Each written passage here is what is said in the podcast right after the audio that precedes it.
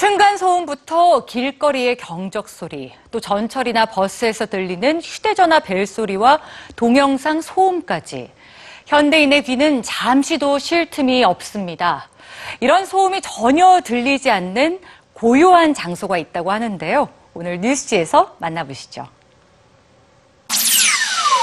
과연 우리는 어느 정도의 소음 속에서 살고 있을까요?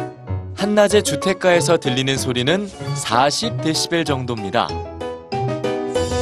대화를 나누는 소리는 60데시벨, 전화벨 소리는 70, 자동차 경적은 110데시벨이라고 하는군요. 인간의 귀는 20km 바깥에서 발생한 소리도 들을 수 있다고 하는데요. 인위적인 소음이 전혀 들리지 않는 곳을 찾아다니는 한 남자가 있습니다. 미국의 음향 생태학자인 고든 햄튼은 인간이 만들어내는 소음 때문에 점점 줄어드는 고요의 공간을 지키기 위해 노력합니다. 마이크 하나만 손에 들고 자연의 소리가 잘 들리는 곳을 찾아 전 세계를 누빈 세월이 35년. 그가 수집한 소리는 수천 시간이 넘는다고 하는군요. 고든 햄튼은 가청 주파수대의 음파가 한시간에 네번 이상 측음기에 탐지되면 고요하지 않다고 판단했는데요. 그렇게 찾은 고요한 장소는 전 세계적으로 단 50여 곳.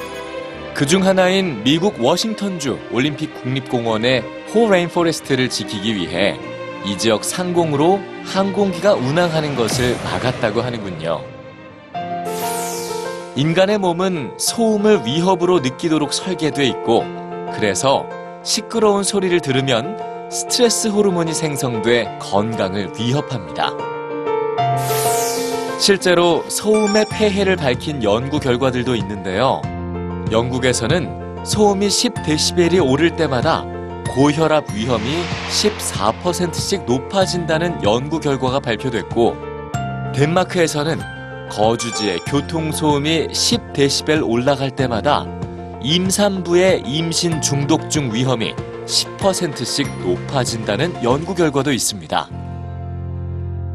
실제로 고든 햄튼은 단 몇십 초만 눈을 감고 귀를 기울여 보면 우리가 얼마나 고요함이 부족한 세상에서 살고 있는지 느낄 것이라고 말합니다. 그의 말대로 잠시 눈을 감고 들어봅니다. 그리고 얼마나 많은 소음이 들리는지 느껴봅니다.